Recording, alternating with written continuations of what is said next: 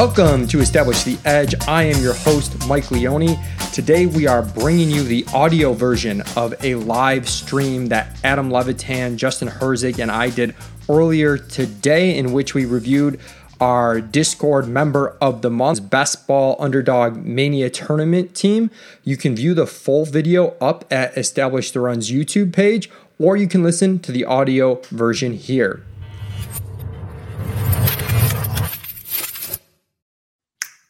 Hello and welcome to a special YouTube live stream here at Establish the Run. My name is Adam Levitan. I am joined by one of the best, Michael Leone. We may be joined in a minute by Justin Herzig if he can figure out his hemp internet. But either way, we will review the underdog draft of a very special ETR subscriber. I personally love these reviews. I think it's more valuable and easier to improve with post-draft analysis rather than the live stream version. Michael, good morning. How's it going? Good morning. You also, the live streams are tough now too, because people just join your draft to and it doesn't really replicate the average draft. So right. It's the reviews. I'm starting to come to the dark side of the review being better than the live stream. Yeah. Okay. A few things before we start. First, we'd appreciate if you hit the subscribe button down below. Helps us continue to create free content like this. Second one, anyone who has a draft kit has access to free money on Underdog Fantasy. Please take it. Literally free money. There's a link below with instructions on how to take it. Third, highly recommend reading Justin Herzig's latest article on Establish the Run on his exposure so far, his reasonings, and his strategy going forward. Link to that is below as well. And most importantly, wanted to give a big shout out to the subscriber Connor O'Driscoll, aka Drico Out. He won the honor of getting roasted here today by being our Discord member of the month in June. If you're a subscriber and you're not in the Discord, you're missing out on a bunch of alpha through the props channel, discussion, direct access, et cetera, et cetera. Be sure to get in there. All right. We're going to talk about the Cam Akers stuff a little bit. We're going to talk about how things are changing on Underdog a little bit. We're going to start, though, with round one. Justin Herzig is here. He's here. He's here and he's tilted. You sound like you're breathing hard. Did you just literally manually fix the internet or something? I ran into the car because I was going to go over to parents' house who lived not too far away so I could jump on. And then as I'm getting in the car, my wife has a sprained ankle. So I'm grabbing all of her stuff and she's in the middle of a call. And then it was we're going to start working again. So don't worry about it, guys. We're good. Justin, you've won the 200K last year. That can't get you some good internet. All that got me was a belt. Literally, that money's already gone. All we have to hold is just the belt. All those NFTs, it's so good. Okay. We are glad to have Justin here. Justin, I just recommended everybody read your article in which you graciously gave everyone access to all your exposures so far and your strategies. So everybody go check that out. For Justin, I think, though, before we get too far into it here, we should get to Drico's draft because he had an interesting round one pick. I think it's a bit not what I would have done. Personally, I don't think it's bad by any stretch, but not what I would have done. Leone, will you scroll back and just go through 1.1, 1.2, 1.3 until we get to Drico at 1.6? So CMC, Dalvin, pretty standard. I understand Kelsey at 3 in best ball would not do it in managed. Hope you guys listened to the podcast Leone and I did talking about managed versus best ball. Saquon, okay, you have the injury concern, whatever. Zeke, that's where he goes now. At 1.5, I don't have a problem with that. Now, this is where it gets interesting. Our man, Drico, goes with Stefon Diggs. I don't know if this was to pander to Leone's Bills homerism. I like Steph Diggs. I have no problem, but I likely would have gone with the big dog. I think that the RB anchor teams in round one look better. To me, I don't necessarily have a problem with this, though. Leone, what was your first reaction to seeing Drico go Steph Diggs at 1.6 over the big dog, over Alvin Kamara? Yeah, maybe I don't have the proper imagination, but I'm going big dog here. I think every time, getting him at 1.6 is pretty good, especially in half PPR format. So a little bit better than full PPR for Henry. I do want to note, and we're going to talk about this a little bit, the rooms have gotten a little bit wide receiver heavier, which I'm interested in Justin's thoughts on that. I have some thoughts on that. And he made it work. I think the team at the end worked out really well. I also did a podcast with Pat Corain up on Establish the Edge, posted that this morning, where he's got Antonio Gibson as one of the few backs he thinks can have like this absolutely nuclear league winning season. And it's tough. Like, how much do you weigh the chances of Gibson having that? Because he's got this pass catching element that Derrick Henry doesn't have versus, you know, odds on, if you're just comparing the two, Derrick Henry is going to hit 20 fantasy points per game at a much higher rate than Antonio Gibson is going to. So, you know, the Diggs Gibson 2v2 versus Henry Metcalf, for example, right next to it is somewhat interesting. I don't think he gets killed there, but I would have started with Henry personally.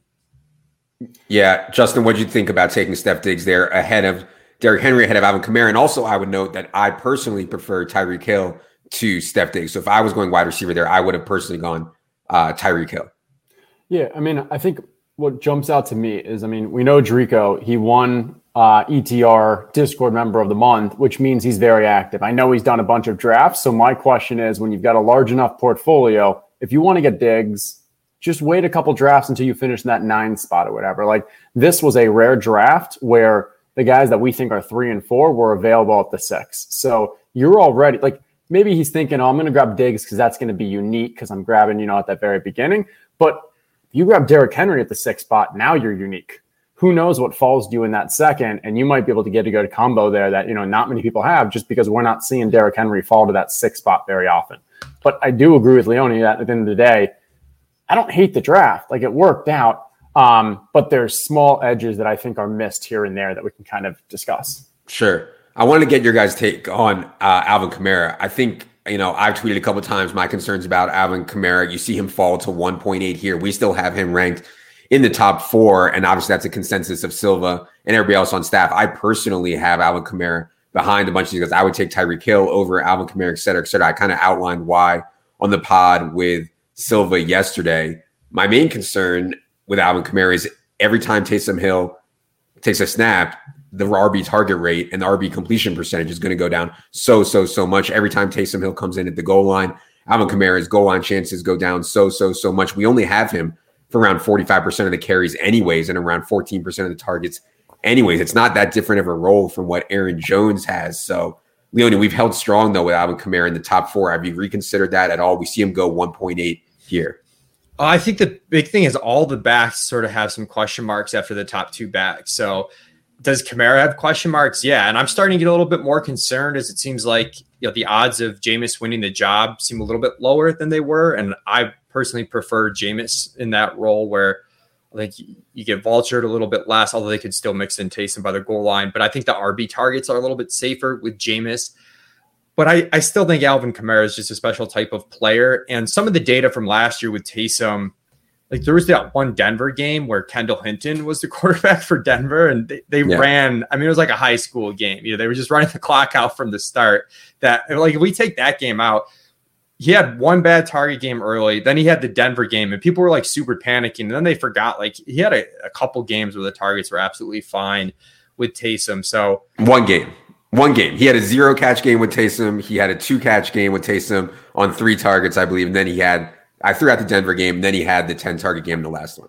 So, like, the average amount of targets of those 3 games is, like, fine, though. So, and the 14% target share, like, that's heavily discounted from what was in the past. You know, like, that's baked in. Right. And I'm more likely to trust the larger sample size of the way that the Saints have used Kamara across his career over the small sample size of, hey, we got to bring in Taysom. Let's figure out what Taysom can do best, and not having that offseason to kind of jive. But at the end of the day, for me, as Leone said, like, yeah, everyone's got question marks here. But the thing is, you kind of have to, you know, to really have a chance at this, you got to try to hit on that first round. And grabbing someone like a wide receiver at the top of it, they need to not only finish as the wide receiver 1, but they need to have an amazing season to really make up for. And you need to then hit on at least 1, likely 2 running backs later on. So that's where, yeah, I'm not wearing the double condoms. Because I think that's what it sounds like for you is you're scared that, oh, Kamara's not going to work out. That's fine. He may not work out, but we're drafting for he does. And when he does, he has the chance to still finish. I don't know, depending on injuries, maybe number 1. But, like, you know, he still has the opportunity to finish top 2, top 3 running back of the year. Yeah, and to be clear, I have no problem with it in this format. I was talking more to people in managed leagues who, like, this is their whole year is would you take Alvin Kamara 3rd overall? They have one team with their buddies from home, and there's so much opportunity cost in round 1. You know, I would dump Alvin Kamara down a bit in that format. Just me. Agreed. And elite wide receivers are so much more valuable in managed leagues, right, where you have to choose who you're starting. You can't just make up for it with depth and say, I've got 9 wide receivers on my team. Just figure out who does well that week. Exactly. Leone, scroll over to the 12 spot because I want to talk about the Cam Akers thing for a second. I know a lot of you guys probably out there have Cam Akers. You're tilting your face off right now. I think people need to understand that this whole like don't draft early because of what Cam Akers happened to Cam Akers thing is just silly because it's an even playing field. Daryl Henderson was just as likely to get hurt as Cam Akers was. It's literally just bad luck. I think what we can talk about now, though, Leone, is what you did the 2-minute drill on today. Should we be taking Daryl Henderson now? Because there are a lot of teams out there, tons of teams out there who have Daryl Henderson as a 10th round pick, an 11th round pick, as a 12th round pick. Would you now spend the 4th round pick on Daryl Henderson? Leone, go ahead and recap what you talked about on the 2-minute pod. Yeah, this is where I've learned from Justin. I've learned from Eric Bimefor to, really attack this like a tournament, channel my DFS mindset a little bit more. In the past, I would be like, I'm just trying to build the best team possible. If Daryl Henderson fits it, I'm still going to take Daryl Henderson. But if you think about it in a tournament setting, especially one of, this gargantuan size, so top heavy with $1 million prize up top, if you were in a DFS tournament like this and there were people that had Daryl Henderson in their DraftKings lineups at $4K, you wouldn't play him at $6K, even if he was a good value, because you can't beat the $4K teams. It doesn't mean you can't beat the $4K teams at all, but you're very unlikely to beat the $4K teams with Daryl Henderson. You're kind of at that point fading Daryl Henderson and hoping he does poorly because you're trying to optimize your chances of winning, within the constraints you're working. So I'm on fade Henderson. Like if he fell to a certain point, like the 8th round where it wasn't this huge discount, I would take him, but there's 12 people in your league. Somebody's going to pull the trigger early. We saw this with Tyreek Hill when that stuff went down. Like someone's always going to take him around where he would go in a regular draft. Yeah. Justin, do you agree with that we have to be out on Daryl Henderson going forward now? Yeah. I think out at his current ADP because his ADP is going to settle probably pretty similar to where it's going to settle for redraft leagues. And when you're looking at that, we look at, okay, so my guess is he's going to be around Chris Carson, Miles Sanders, maybe David Montgomery. You have to have so much confidence that he is a better pick than those because A, at the end of the day, we're probably 50-50 on who's the better pick out of those. But you have to be so confident that he's better than all of those. Because if you do win your league with him, he's probably doing it with a great season, which means everyone in the playoffs that also had him as a great season but got him in the 12th round is there as well, and they have stronger teams. So now we're giving up the also contrarian and the unique value. Like, we used the Kamara example in my lineup last year. Like, it was so valuable just because he was the only one. Stefon Diggs, he had a huge game in that week 16 as well, but he was also on like 30% of teams because he had such a big year. We want to find the guys that, hey, when we're in those playoffs, we want to be unique. So we're already sacrificing that uniqueness and taking we're already taking a bit of a back seat to these better lineups. Yeah. Okay. Let's move to round two. Our man Drico comes on the clock here. He could have taken Aaron Jones, who I know Justin is a fan of. He could have taken Joe Mixon. He decides to go with Antonio Gibson. I certainly have no problem with that. I likely would have gone Aaron Jones, and mainly because I do think Aaron Rodgers is going to end up playing for the Packers. I can't say for sure, but it feels like it's heading towards that direction. Justin, what do you think of going Antonio Gibson here over Mixon over Aaron Jones? Yeah, I would go Mixon. So I do have it as Mixon, Aaron Jones. I think ETR has it the other way. But I think I'm still just baking in that small amount of risk of the AJ deal. I'm like, Joe Mixon doesn't have any competition. Mm-hmm. Joe Mixon is just a bet that the offensive line isn't atrocious and that the Bengals are going to be a strong team. Because if they are, he's getting a ridiculous amount of the workload. He's going to have a substantial role. And when you're getting in the second round, like, yeah, we talk about the Ezekiel Elliott had like a 15 points per game last year, but only got you a 2% win rate. That's because he was being drafted in the top 5 picks. Here, you're getting someone in the second round that gives you hey, if he has not, Joe Mixon just has one of those 15, 17 point games, points per game, his win rate's going to be higher because your draft capital is lower. And if he has one of those monster seasons, he has the amount of volume and that offense is potentially has enough upside that he could still finish as a top 3, top 5 overall back. That's why I'm choosing him. That said, if you're choosing Gibson, if you're choosing Aaron Jones, I'm glad he chose a running back. It's 6 and one half the other for the most part. Yeah, once he goes Stef Diggs in round one, Leone, he has to go running back in round two, right? Because I would have been tempted by George Kittle to try to knock out an elite tight end. But I think once you go wide receiver in round one, you almost have to go running back in round two. Yeah, I don't have a lot of like full zero RB teams. If I'm doing it, it's going to be if I'm getting like Devontae Adams and Diggs at the turn sometimes, you know, where I might have the number one and number two wide receivers. I only have to take seven. I can take a lot of running backs. I think it's a little early for Kittle. You know, as much as I like Kittle, I'm probably still taking the running back. And to Justin's point about like the win rate analysis is really good, but there is kind of like too much being made of that weird Zeke season with a 2.7% win rate. You know, Josh Jacobs is another guy that I am not a pro Josh Jacobs guy, but he had an ADP in the second round and he was on his percentage of teams that made it to the tournament round, according to Hayden Winks, like was above average. Like, and he had just a mediocre season. And like, that's part of the point behind Hyperfragile is you're getting these scores in your lineup all the time, you know, assuming the guy stays healthy, the scores in your lineup are counting basically each week because the way you're structuring team, you're not wasting a lot of points. And there's a lot of value in that, even if that season itself isn't that great, which is, again, one of the big differences between managed and best ball. And on a micro level, if you were taking Ezekiel Elliott, that means you didn't get Dalvin, you didn't get Derrick Henry. Those two had such a high win rate. So just by result, yeah, Zeke's is going to be substantially lower. If you look at Josh Jacobs, I believe he was going in that late second, early third. So a lot of those teams also probably got the Zeke or Dalvin at the top of the lineup, which gives them a major boost.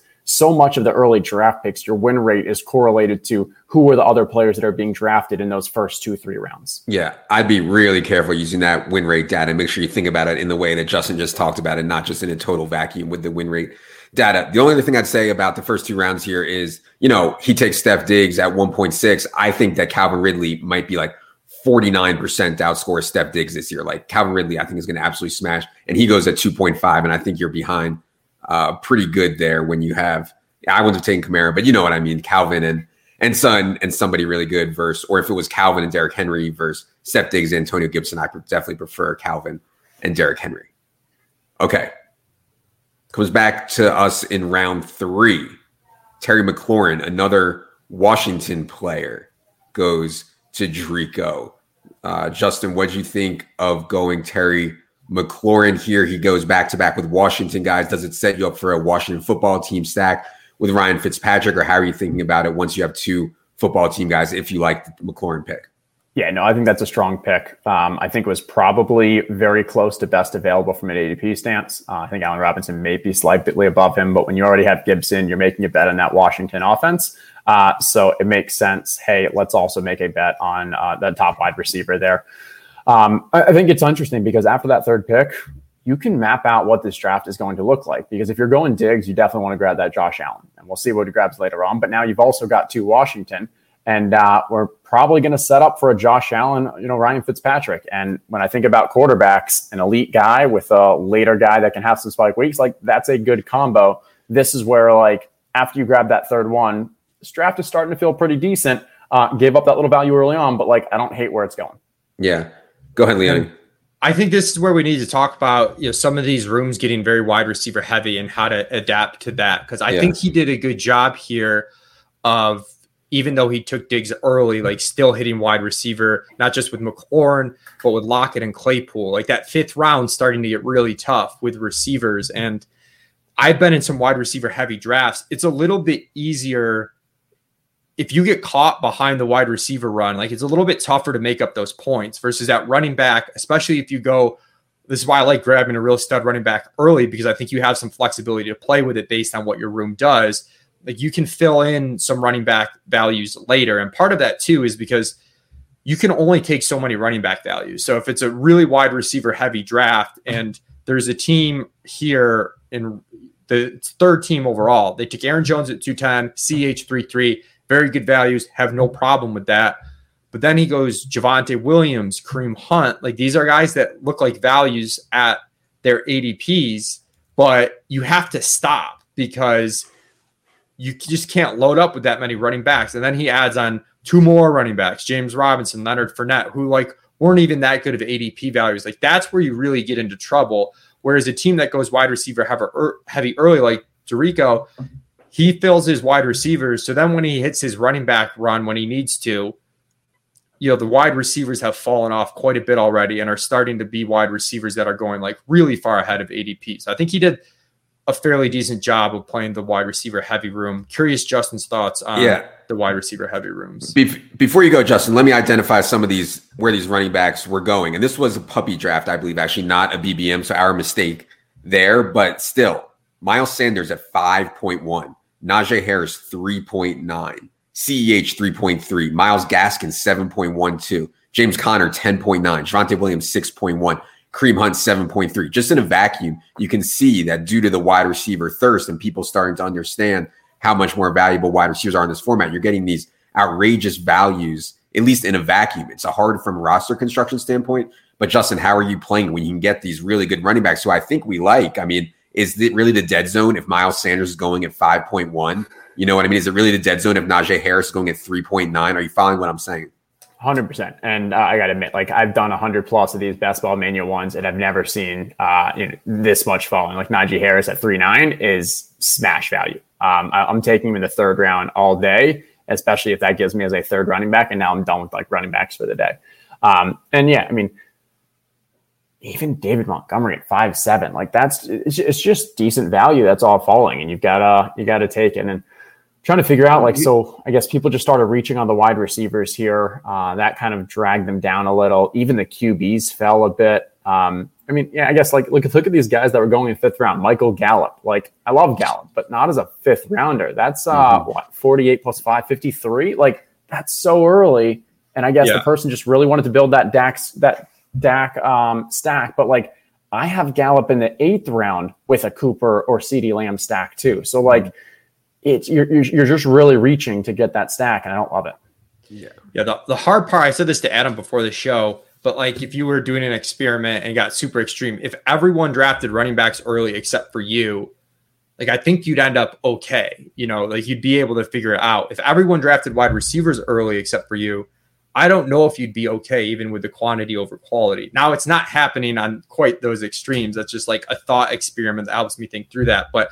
To Justin's points, there's all these running back values falling. It's kind of with running backs, it's picking this spot where you just have to pick and choose your spots, I guess is my point, because you can't take all of them. You know, if you start three running backs out of the gate and you want to build your wide receivers, what are you doing in rounds 5 through 10? Like it gets a little bit tough if everyone has taken receivers and I think the zag that people would be thinking about or proposing would be like, let's say you started Tyreek Hill, Stefon Diggs, and then it looks like the dead zone in round 3, 4, 5, but it's really not anymore because you get CEH, Najee, Miles Sanders, right? So let's say you started with something crazy like that. Wouldn't that be a winning roster? Tyreek, Stefon Diggs, and then three running backs that really fall like crazy to these crazy ADPs. That's the kind of zag that I at least was thinking about as these wide receivers are all just getting sucked up so early. Yeah, I mean, if you could guarantee that 100%, I think this is just an outlier to see Najee going anywhere in the third round outside of like the first two picks of that round. Miles Sanders we definitely see in the fourth round, but definitely not the fifth. And I guess it was 5-1, so it was the same. Okay. Go ahead. I've gotten Miles Sanders to the 5. I would say the problem is too, like you don't know what room you're in until you know the third through sixth round. So that's why I still like getting the elite running back early. But like I have sometimes at the turn, instead of going double elite running back, I've taken one and one of the best receivers just to keep that open. Like, you know, maybe Dobbins falls the 3-4 turn, like those types of things. Yeah. Okay. Let's keep it moving here. Gets back to our man Drico in round 4. He goes Tyler Lockett, who I like very much. On a micro level, it gets to him in round 5. He takes Chase Claypool. Now he has 4 wide receivers and 1 running back through the first 5 rounds. It's certainly construction that we like. Justin, what do you think about those back-to-back wide receiver picks there of Lockett and Claypool? Yeah, so I mean, pick 54, so 48-6. 54 was Chase Claypool. Josh Allen's ADP is like 51, 52. Mm-hmm. So that was a bold move to not grab Josh Allen there. I'm all about not reaching for your stat QB counterpart, but I think I definitely would have gone Josh Allen there since I'm already overspent on Diggs. Like I'm investing in this stack, so I would have grabbed it. Props to you for getting Josh Allen in that next round and for people allowing this to happen. And that fact, the thing to me is I've actually been going, if I have one of the first like 4 or 6 picks, I'm almost now starting to get an elite QB every time, because the other options compared to those QBs is not that much different from like the wide receivers that are going in the Chase Claypool versus like the Visca Jarvis, and like that gap in between I think is pretty tight. So if I have the opportunity, I'm probably trying to grab one of these Josh Dak, Kyler Lamars, and just set myself up to say like, hey, maybe I'm giving up a tiny bit of wide receiver value, but I'm still going to hammer those wide receivers later on. What he did though, amazing, worked out, good job. Yeah. Leone, he has the Josh Allen to Diggs stack. I assume that means he gets an A from you in his draft review. Of course. But I feel very similarly to Justin, where a lot of the times this 5th round, like after T. Higgins is like, there's like T. Higgins and Thielen. And then like even Ayuk, as much as I love him, like he's starting to go early 5. It's early. And I really turn to the onesie positions where I'm either getting elite quarterback or like I'd rather reach a little bit on Andrews and Hawkinson. As, you know, doing drafts with Justin has taught me like thinking through like the 2v2. It's like I can get Hawkinson or Andrews a lot of times at the 5-6 turn, and then at the 7-8 turn, you know, even in a wide receiver thirsty room, like Juju goes. You know, we had Brandon Cooks go late, Jarvis go late. Like I don't think there's a massive difference between them and Claypool, especially in best ball when you've already have wide receivers early, and the way the distributions work, like there's a diminishing point of returns where in a managed league, like maybe I take an extra shot at Claypool's breakout upside, but in best ball, like I don't know how many points you're really adding to your roster. It did. And again, kudos to him because it did work out. Yeah. I mean, getting Josh Allen at 6.7, by the way, Silva just moved Josh Allen into his QB1 spot overall in his top 150. And so to get Josh Allen at 6.7 when guys like Joe Burrow are going 7.8. I mean, it's just ridiculous. And Mahomes, I didn't see where Mahomes went. I'm sure he went in the 3rd or 4th round too. And so, you know, just unbelievable to get Josh Allen there. Now, through 6 rounds, Drico only has 1 running back. It is Antonio Gibson. He immediately steps on the gas pedal with running backs here. Chase Edmonds, Raheem Mostert, Michael Carter. I'm okay with all of them in a vacuum. I'm certainly not excited about it, but that's kind of the point, right? When you do this kind of construction. Justin, what do you think about going RB, RB, RB here? And on a micro level, what do you think about the picks? Yeah, so let's scroll down. Does he finish with 4 or 5 running backs? Because I think that influence. I think he ended up with just 4. I think he goes 4. Which, you know, I'm a big proponent of 4. But if I'm grabbing Diggs in the 1st, I'm probably thinking that I'm going to try to grab 5 running backs in this draft. Just need a little more when you don't have that kind of true anchor or that's even elite 2nd running back. In that situation, what I'm looking to do is there's a dead zone in the, I'd say, rounds 11 to 13, where all the running backs are pretty similar and the wide receivers all have substantial question marks. And I kind of think of it as like right after that Jalen Rager, Gabriel Davis. So in my mindset, I'm still probably not going 3 here. I'm probably grabbing 1, maybe 2, knowing I'm grabbing 2 more in that dead wide receiver zone later on. That said, from a player-wise, I love Chase Edmonds. The Arizona offense, that running game was just so efficient the past year that we're making a bet that the news reports are right, that Chase Edmonds really has that starter job. And if that's the case, he should be going in the 4th round. Now, I know that they've been very hesitant to use him around the goal line. I understand that's a place that James Conner can kind of, you know, fit in and take away from Edmonds a bit, but I think Edmonds is a fantastic from a running back upside play where if things work out, if he does get a bit more of that kind of workload, we know the offense is heavy efficient with Kyler back there in the running game. I love that pick. Yeah. 7.6 is ridiculous for Chase Edmonds too. Go ahead, Leon, on these back-to-back running back picks. Well, we know that we want to attack ambiguous backfields, and J.J. Zachariason recently did some research that said there's like a surprisingly strong hit rate if you take the RB1 in an ambiguous backfield when both running backs are going in like this 7th through 10th round range. And I had early in my drafts been just taking James Conner at a discount to Edmonds, but this is kind of reinforced to me that I need to be a little bit more aggressive and swing at Edmonds' upside because he is the RB1 by ADP. And you know, what JJ's research says is like the market's been pretty good on that. And I think Mostert, you can make the argument where him and Sermon are so close that like, you know, it's a very similar type bet. Now, Michael Carter is the RB1 in an ambiguous backfield, but it's not a high value backfield. You know, the RB2 there is going very late, whether it's Ty Johnson or Tevin Coleman at the very end of drafts. And that's the pick too, where I agree with Justin, where I would have made this a 5 running back build and probably taken a better wide receiver there and then taken, you know, a couple running backs. You kind of like where we see him go, Jacoby Myers-ish, you know, like, and like Zach Moss went in round 11. Like, I probably would have waited there. Yeah. I'd say I was on the Connor over Edmonds train as well, but that was when Connor was going, when Edmonds was going in like round 5. Now, if you can get him in round 6 and Connor goes in round 10, I mean, it's a no-brainer to take Chase Edmonds there. Way better value than James Conner in round 10. Okay. Drico has 4 running backs now, and now he's like, well, let's step back on the gas pedal with wide receivers. I do like Rondale Moore in a vacuum. Gabe Davis is part of a Josh Allen stack. I'm not sure where Gabe Davis's ADP is right now. I'm not sure if that was a reach or not, but I do like Gabe Davis in general. Reach.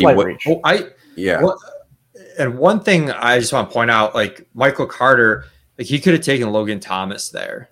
You know, he doesn't have a tight end at this point. It's the Washington football team stack. I probably would have taken Logan Thomas, you know, not a wide receiver at that 9-6 pick. Yeah, you're right. I didn't even cross my mind. You didn't have a tight end yet. Let's talk about that in general, Herzig. What do you think about not taking a tight end until we get all the way to round 14 here? So what you're basically doing is guaranteeing that you're going to grab 3. When you know you're grabbing 3, I'm a little more okay with waiting as long as possible because I think from an actual like projections wise, the difference between Mike Gesicki and Hunter Henry is not much more than a coin flip. Logan Thomas at the beginning, I had him in that tier above. I have more recently dropped him down a bit. I just think there's just going to be so many mouths to feed in that offense, and new quarterback adds doubt. That said, when I have Gibson, when I have McLaurin, yeah, Logan Thomas was the smash spot in this play, and just reaffirm that you're going for that Washington stack to complement the Josh Allen. Yeah. Okay. So let's go back up on Drico's team a little bit there. Okay. Rondale, Gabe Davis was a slight reach, but it's okay to complete the stack. I'm okay with that. Yeah. Okay. Yeah. Now we have Josh Allen already. We go Justin Fields here, passing on tight end. Yet again, passing on a 5th running back. Obviously, I think 12.7 is great value for Justin Fields. Leone, you've been on the Justin Fields train for what seems like months now. What do you think of this pick? Yeah, I will say that like the Fields and Lance ADPs are starting to get like I'm wondering if we're jumping the shark and not drafting enough Trevor Lawrence. I've started to mix him more. But 12.7's a great spot to get Fields. This is where you run into that problem, though, kind of what Justin was talking about, where you got this dead area to an extent where if he had taken Logan Thomas instead of Michael Carter, he could have maybe hit a running back here and waited to take Fitzpatrick. But in general, I don't have a problem with Fields. It's a rushing quarterback with a lot of upside. The value is really good. I don't know. I'm curious to hear what Justin has because I like don't feel strongly one way or the other on this pick. Yeah, so I'm just looking at his ADP. I mean, in a vacuum, so you got him at one pick, 139, which I think is pretty good. He's 133, so like not smash, but like pretty good value. But the thing is, I think you saw that value, saw the Fields vacuum upside and said, I want him. But the thing is, you don't have Allen Robinson, you don't have Darnell Mooney. They've already been drafted. Yes, you can do that Cole Kmet stack later on, but overall, like there's better teams you can do with Fields. And what happened to the Ryan Fitzpatrick? We already started with those 2 elite guys early on. If your team's going to be good, it's going to be because your top running back and your top wide receiver are going to have great years, which also means Fitzpatrick is probably going to have a pretty solid year as well.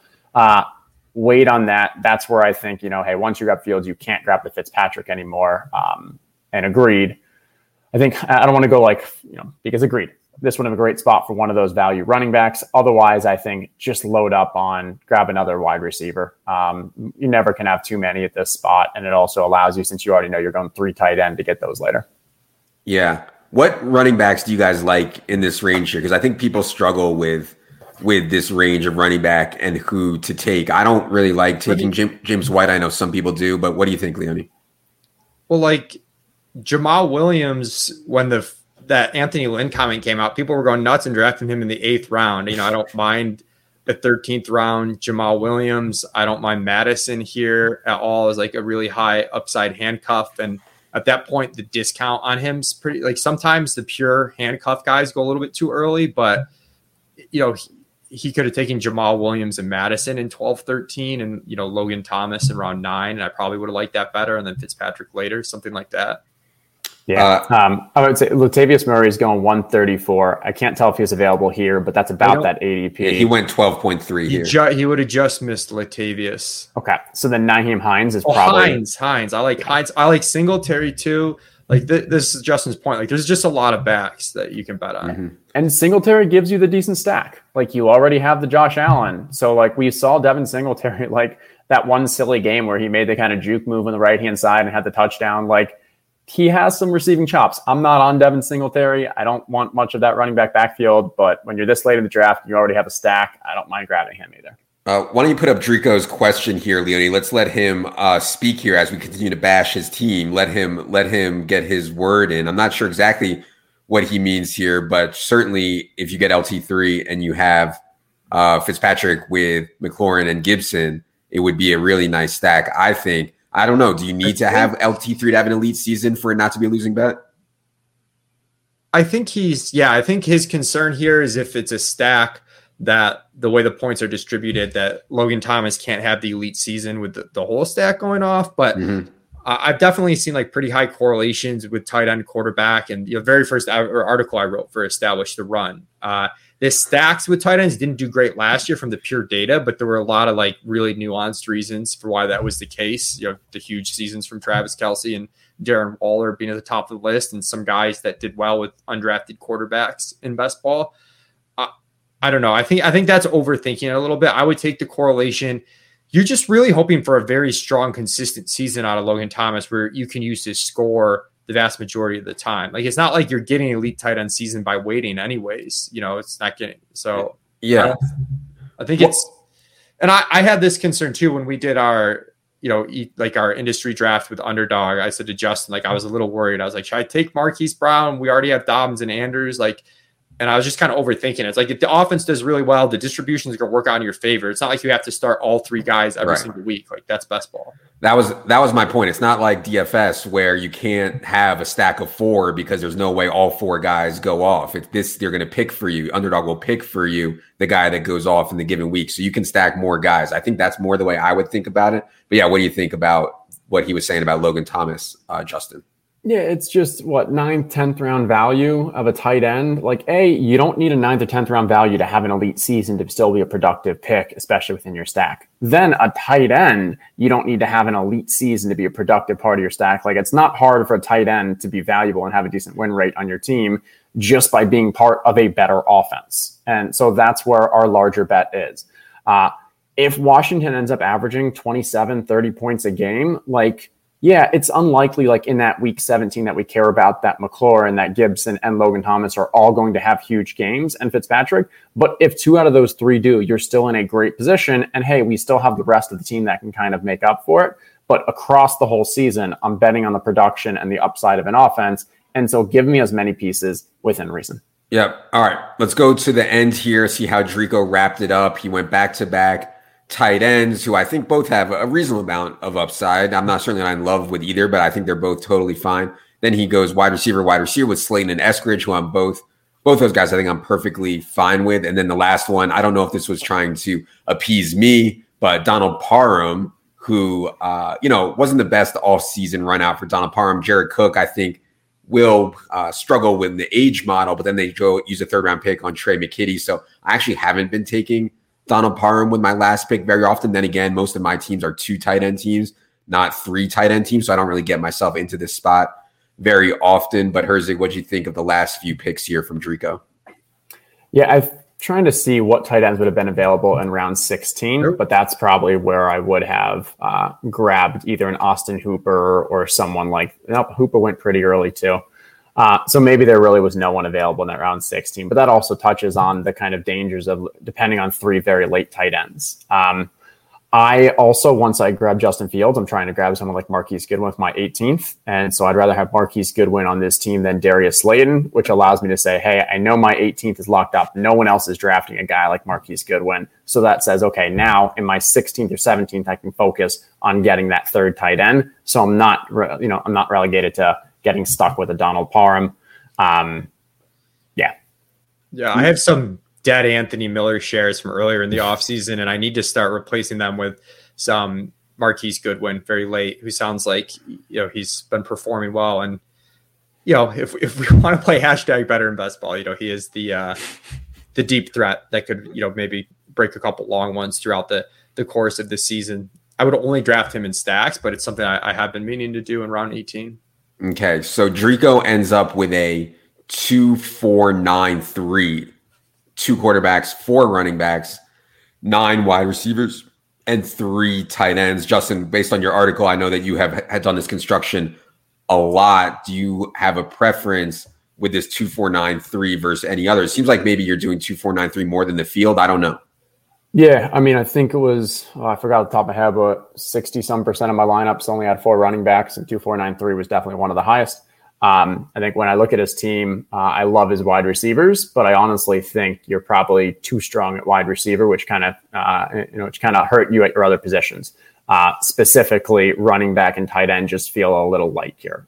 Tight end, it is what it is. It's a tight end position. You've got 3. I still, Cole Kmet and Hunter Henry are fine.